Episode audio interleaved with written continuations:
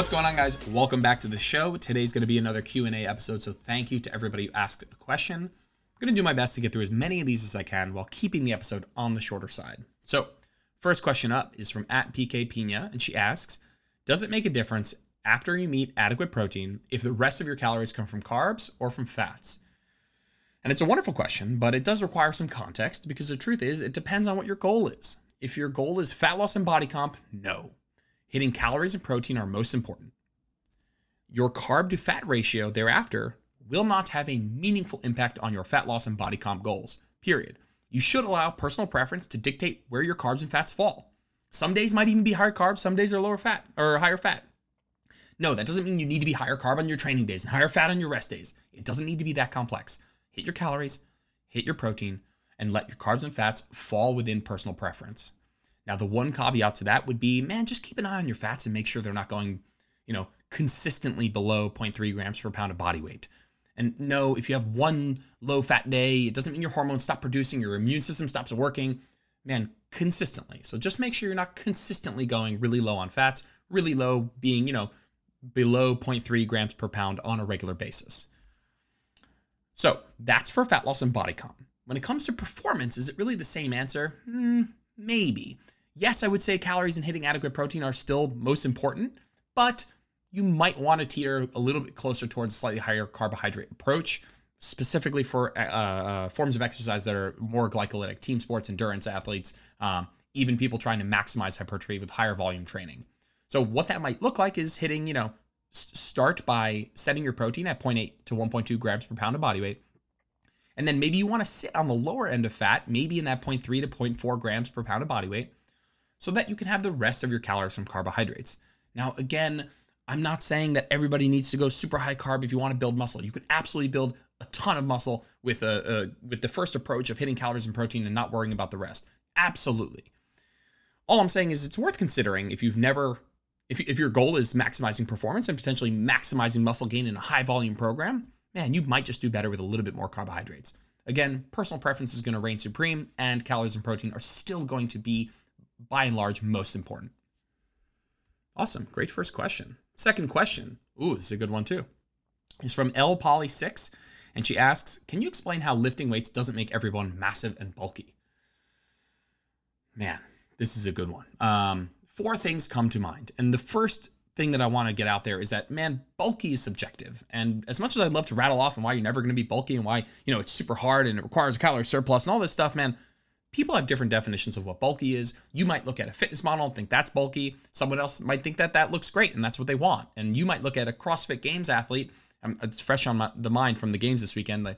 You look at those women, they have a ton of muscle. They're super muscular. They're tremendous athletes. But you might look at that and say, nope, that's too much. I don't want that. That to me is bulky. But someone else might say, no, actually, that looks great. I want that. So just to be clear, to set the scene, bulky is subjective. And anybody who's telling you that, you're never going to be too big or, man, those are subjective terms. And if you think you're getting too muscular, I respect that. And I understand that not everybody's going to want to look the same way and have the same idea of what their end goal physique-wise is. So bulky is subjective, but if we're talking about something like looking like the CrossFit Games athletes, like a bodybuilder, like a fitness or physique competitor, man, you're only going to get physically larger if you are consistently eating in a calorie surplus and consistently training hard. And those are two big boxes you need to be checking before this even becomes a conversation worth having. Most people asking this question just aren't in a place where they're consistently eating a surplus and consistently in a really hard, hypertrophy style programming. This is not the case.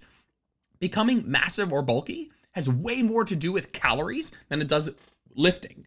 And even within the context of the lifting, you have to be lifting quite a bit and with quite a bit of intensity to elicit some of the responses that you think you're going to get.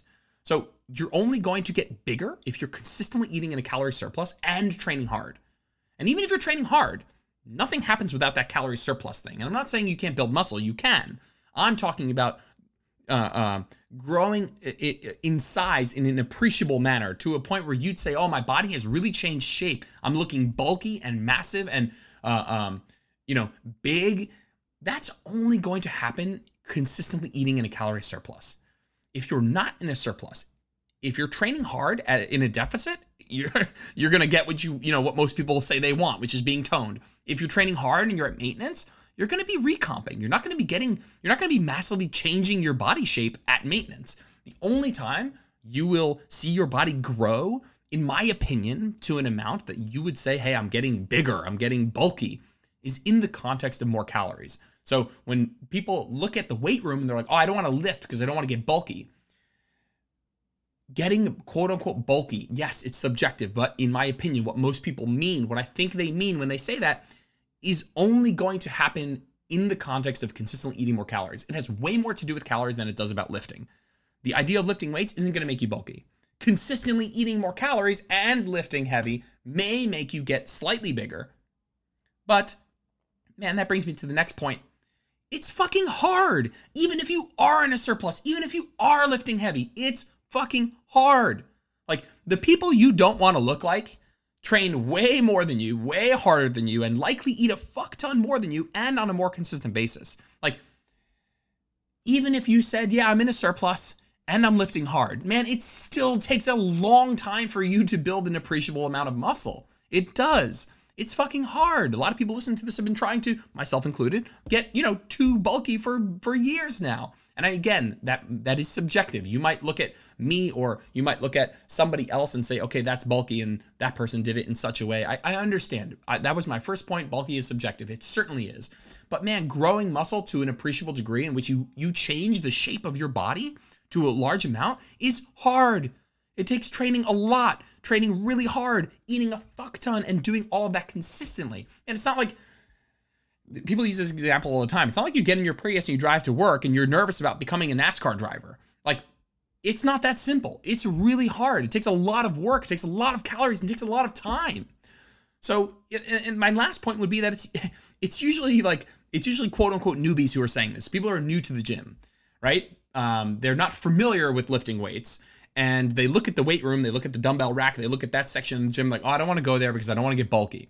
Man, if you're a newbie, which is quite often the people that are saying this, you are actually someone who's in a unique position to recomp and somebody who does not need a surplus to build muscle and lose fat. You can actually, the irony is the people that are saying this are quite often people that have the capacity, because they're so new to training, to actually recomp, change their body, get more quote unquote toned without actually needing to be in a surplus. So it's kind of like you're nervous about something that, one, is extremely hard, two, requires things that you're not likely going to be doing, and three, you're nervous about something that you probably don't even have to do because you're new to training and you can probably just recomp. And if you have slightly more body fat than you want, you can probably just go into a deficit and lift weights and lose fat and build muscle and trend in the direction that you want to go. So yeah, it's bulky is subjective. Everyone's going to have a different definition of what that means, but it likely has more to do with consistently eating more calories than it does about lifting. And it's fucking hard and takes a long time, takes a lot of effort, likely more than you're going to put forth. And that's not a shot at you. I'm saying the people that you don't want to look like are likely doing things you're just not going to do. And third, it's usually newbies that are saying this, or fourth, whatever. It's usually newbies who are saying this, which are the exact people who probably don't even need a surplus to trend towards being toned because you can recomp. Awesome. It's a good question. Yeah, I suppose I would... Yeah, let's not even go there. Next question is from Vargs96, and he asks, what up, Connor? He asks, is there any benefit of pre-exhausting the muscle group before hitting a compound lift? There are two, maybe three reasons that you might want to, but for a lot of people, a couple of these won't apply.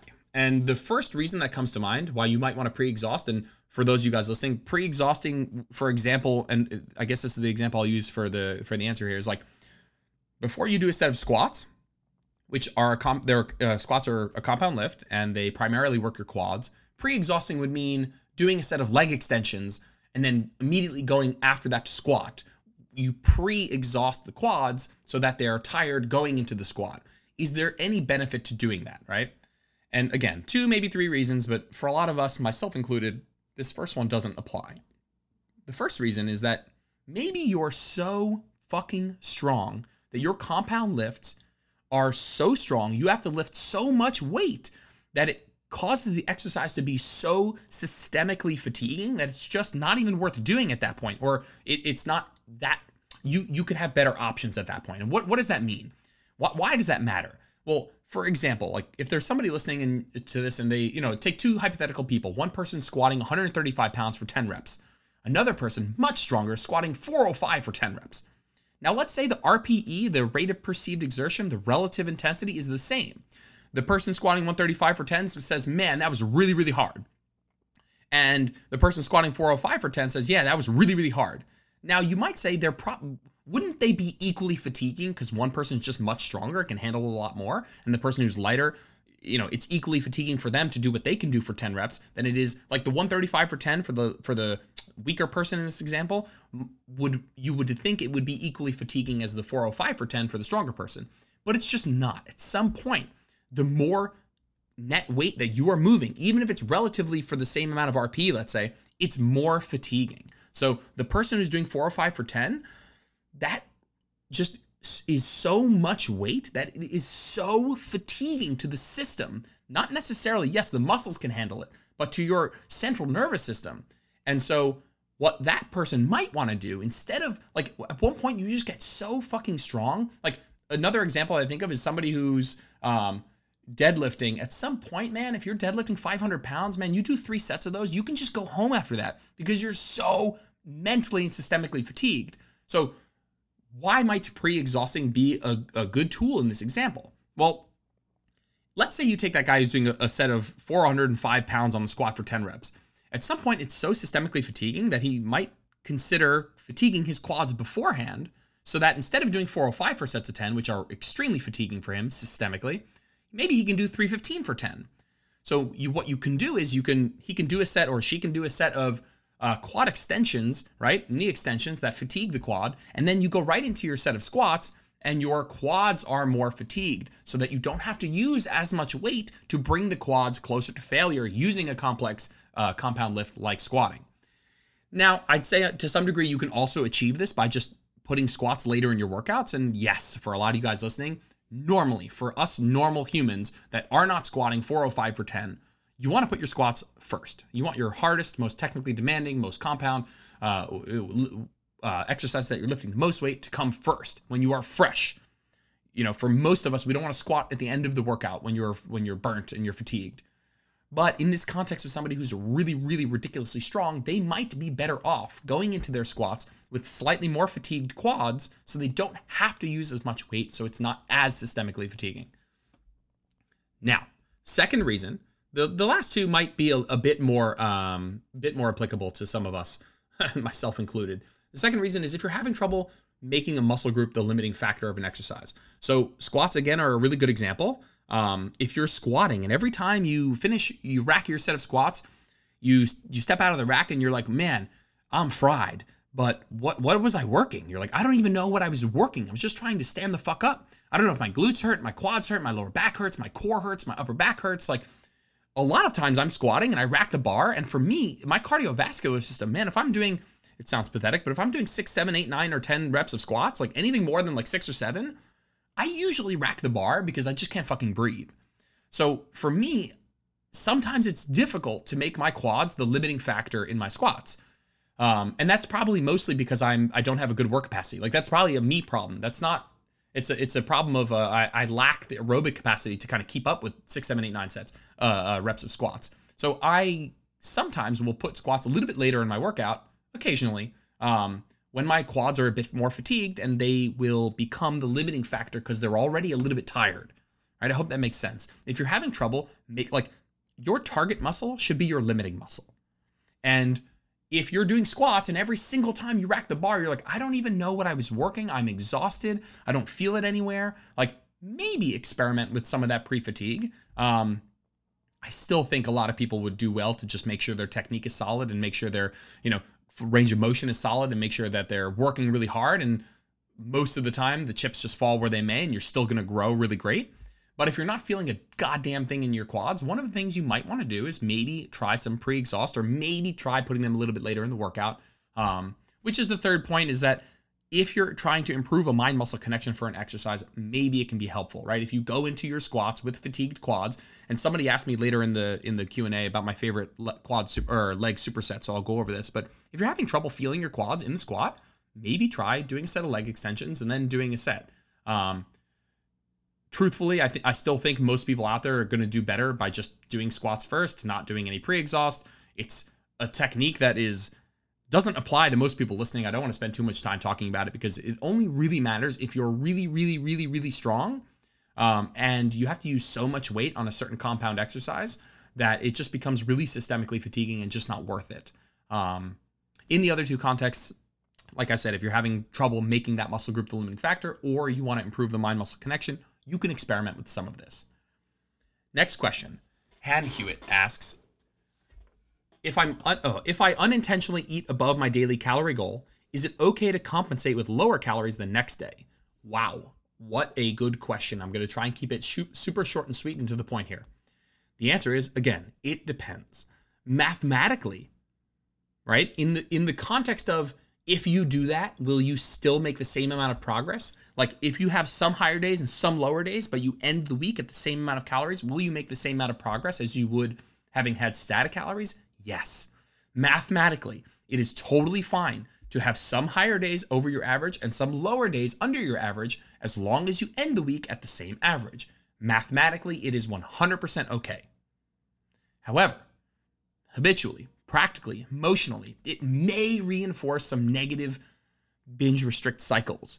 Not always, and I'll talk about this at the end, but sometimes once you understand the concept of having some higher days, some lower days, as long as you even out the same at the right average at the end of the week, you'll make the same progress. Once you understand that concept, some people are going to adopt it and feel really good about it. And, you know, some days are a couple hundred calories over, some days are a couple calories under, and they're not really, playing around too much with their calories. They're kind of letting that scenario come to them. But sometimes what happens is you start to rationalize a binge eating episode or a day going way over your calories because you are like, oh, I'll just go lower on the other days, no problem. And it looks like, you eat more and you feel guilty, but then you're like, okay, I'll compensate. And then you do that for a couple days, and then, you're going out to eat. And instead of maybe keeping things within a couple hundred calories, you're like, you know what, I'm just going to go all out, and tomorrow I just won't eat at all. And sometimes we can take those compensatory actions, and we can take them too far, and we can use the knowledge that you can compensate as an excuse to binge. And I've seen this a lot. Some people do really great with what we call calorie cycling, right? Calorie cycling, I have a whole podcast on it. I'll link it in the description. Talks about this exact concept of, as long as you end the week at a certain calorie total, you can split that up however you want, and you'll make the same amount of fat loss progress. Now, again, just a reminder, not everybody's going to do well with that. Not everybody's going to be able to understand that concept. And it's like a tool, man. It's like a tool that can either be used for good, or it can be used to send you off the rails. And it can be a great tool.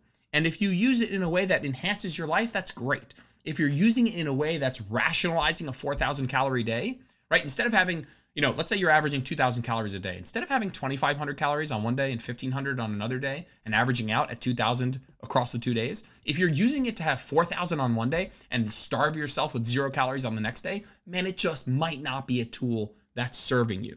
So to answer your question, mathematically, it is 100% okay to compensate with lower calories on the next day or on subsequent days, right? You don't have to take all those calories from one day. If you have 500 more calories on one day, you can have 500 calories less on the next day or 100 calories less over the next 5 days, or obviously any other distribution that you want. But you have to ask yourself, is calorie cycling serving me? And the answer is it isn't always. And just make sure that's enhancing your life and letting you live your life more to the fullest, more like you would if you weren't dieting. But if it's causing you to rationalize some poor decisions that you think are not serving you, then you don't have to do it. Awesome. Next question is from Kelsey J. Fitt, and she says, favorite leg day superset. Man, I'm going to catch heat for this answer. I am not a big superset guy. Especially on leg day. I love the concept of supersets. I think they're great. They're a wonderful time saver, and studies have shown they don't take away from the hypertrophy benefit of each individual exercise, and practically they don't really take away from the effectiveness of the workout, right? It's not like you know, you do a set of curls and you go do a set of tricep extensions, and it's not like the tricep extensions are going to be wildly worse off because you started with curls. It's not the case. They're just not interfering muscles. And especially if you're working antagonist muscles, so muscles that are kind of on the opposite side of a joint, so your biceps and your triceps, your quads and your hamstrings, you can do really great and save a lot of time and kind of pack a little bit more volume into a shorter period of time, which is awesome. But man, I really think when it comes to me, I'm just too lazy. Like, especially on leg days, I get so tired from most of my leg movements. And I also find, like we talked about before with the squats, I find that my cardio tends to fatigue so much. If I'm doing step-ups, if I'm doing lunges or squats or any hinge movement, man, I can superset machines. So I think my answer would be like a leg extension and a hamstring curl, which would, again, identify would be one of those antagonist supersets where you're working two antagonist muscle groups. But I don't know why. I'm just not a big superset guy. I find that it doesn't take a lot for me. I don't know if it's, again, I don't know if it's because I have asthma, but I find that like I need a minute to have my cardiovascular system, my aerobic system come back to baseline before I can really have another really good set. Now I can superset arms, buys and tries, you know, cable work, leg, like I said, leg extension and hamstring curls. But if it's anything compound, I tend to just be like, man, I'm aerobically, I need a second. When it comes to leg days though, I guess there's two. Now that I'm thinking, there is one that I really do like, and it's actually not an antagonist superset, it's an agonist superset where you're working two of the very similar muscle groups, is leg extensions. That's funny. It does circle back around to the pre-fatigue discussion. I like ending a quad focused leg day with leg extensions into like a heel elevated goblet squat with a pause, like something that, you know, obviously the heel elevation will allow me to move my knees a little bit forward, make the squat a little bit more quad dominant, and going into that with fatigued quads just fucking burns like a motherfucker. Like, does that make it better? Do we circle back to the pre-fatigue and say, oh, it's better because you pre-fatigue your quads? No, but it's fun and it hurts and it makes the workout more enjoyable and it really helps me smoke my quads, which is a lot of fun. And yeah, I guess when it comes to intensity techniques for leg day, I do prefer using myo reps, which are like a rest pause technique, and drop sets. Specifically for stuff for like leg presses, and then obviously your machine work, your extension and curls. And maybe I'm just being a little bitch and I die aerobically with two different movements. I can't imagine doing like lunges and then squats. Like, dear God, like I was just like, my cardio would fatigue so fast that it just wouldn't get anything from the movement. But yes, I do like the leg extensions into heel elevated goblet squats. I do like supersetting my leg machine movements that obviously aren't cardiovascularly demanding. But for the most part on leg days, I prefer myo reps and drop sets if I'm looking to like really fuck myself up. Good question though. Cool. Next question is from, very good, dog training. What up, Steve? P.S. If you need dog training and you're in the North New Jersey area, actually you could be anywhere around the world, it does online, but follow my boy at very good dog training. Cool. Moving on to his question here. He asks, what happens if you don't spend long enough at maintenance in between your cuts? Wonderful question. I have a whole podcast on maintenance phases. But the answer is pretty simple. Let's take an example. Let's say you cut for 12 weeks, all right? You cut for 12 weeks and you lost a significant amount of fat, but you still have more fat to lose. And you know that you're going to have subsequent cuts in the future. And let's take two different examples of what this person might do. So the first example is you cut for 12 weeks and you go to maintenance for 2 weeks and then you start your next cut, all right? Well, at the end of that 12-week cut, you accumulated some diet fatigue. Your food focus was high, your hunger was high, you were low energy, your workouts were starting to suck, your sleep wasn't great, you were a bit higher stress, more irritability. You weren't feeling very good for all intents and purposes. And maybe at the end of 2 weeks, you're starting to feel pretty good again. Well, you say, okay, I'm feeling pretty good. Let's go back into a cut. How you felt at week 12 of your first cut is how you'll feel at the end of like week 4 of your next cut. And basically the concept would be the longer you spend at maintenance between cuts, the longer you buy yourself on the back end in your next cut. So if you cut for 12 weeks and then you go to maintenance for 2 weeks, you did not buy yourself another 12 weeks of cut. You bought yourself another couple of weeks, right? You didn't rest for a long time, so you're not going to have a lot more energy on the back end of that. It's like you know, imagine you didn't get enough sleep. It's like, okay, I had a 20-hour day and then I slept 4 hours. Like, you were exhausted at the end of that day when you went to sleep, and then you only slept 4 hours. You're going to be exhausted pretty soon on the back end of that sleep because you didn't rest long enough. So it's probably a better a better practice to do something like 8 to 12 weeks in the cut and then whatever, 6 to 12 weeks at maintenance. The longer you spend at maintenance, the longer you'll buy yourself on the back end of that before you start feeling like shit again. But so what normally happens is you cut and then you go to maintenance. And after like maybe 2 or 3 weeks, you probably start to feel good again, right? This happens quite often. I'll have somebody who's like, okay, we're going to do a maintenance phase. They're all psyched because they're, have a bit of diet fatigue. They're not feeling good. And I'm like, okay, we're going to go to maintenance. And they're super psyched. But man, by like day 20, like on the third week there, people start to feel good again. They start to feel full, more glycogen, workouts are going better. Their stress has come down a little bit. Sleep's improved. You have more food, so your life is better. And people are like, yeah, man, I'm feeling really good. When can we cut again? And it's this, it's very sneaky because you start to feel good again, but you should wait and you should feel good for a longer period of time before turning back around and going into a cut. So I caution you against feeling like you should go into a cut the minute you feel good again. Get yourself to a point you feel good again and stay there for weeks and weeks and weeks, and then go back into a cut, and you'll be able to have a more productive, longer cut. I usually say it's best to stay at maintenance longer than you want to. And even if you feel okay after 2 weeks, it's likely you're likely much closer to feeling like shit than you think. What I will say is that no matter what you do, the more cuts you do in a row, the shorter they will probably be able to be, regardless of how well you're doing with the length of your maintenance phases. So if you cut for 12 weeks and then 8 weeks of maintenance, you might not get another 12 weeks on the back end, right? You might get another 10 weeks or another 8 weeks. And each subsequent cut that you do, you might have to do a longer maintenance phase and accept that you might have a slightly shorter cut. It's not like you're going to do 12 on, 6 off, 12 on, 6 off, and just forever. It's likely the case that maintenance phases should get longer as you go, with each subsequent cut, and cutting phases should probably get shorter as you go, just because that diet fatigue will come on a bit faster each time you diet. Awesome. Wow. That's the end of the questions.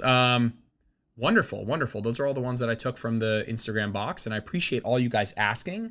Thank you so much. I'm going to do another one of the Q&As this week, so stay tuned. If you want your question asked on the podcast, just keep an eye out on my stories. I'm going to be putting an Instagram box, and I'll let you know, hey guys, this is for the podcast. I know a lot of you guys asked. I thought I took enough of the questions, but I guess I had a couple more minutes here. Next time I will circle back around and take a couple more. So thank you guys for asking. If you want your question asked, just throw it in the question box. Thanks for listening, guys. I'll see you in the next episode. Thanks for tuning in to this episode of Where Optimal Meets Practical. If you enjoyed it, if you found value, do me a favor and take a screenshot of your phone and post it to your social media. If you do, tag me so I can say thanks. If you ever want to get in touch with me, you can reach me at Jordan Lips Fitness on Instagram, or you can email me, jordanlips@jordanlipsfitness.com, or check out the website, jordanlipsfitness.com. I'd love to chat. Have a great day.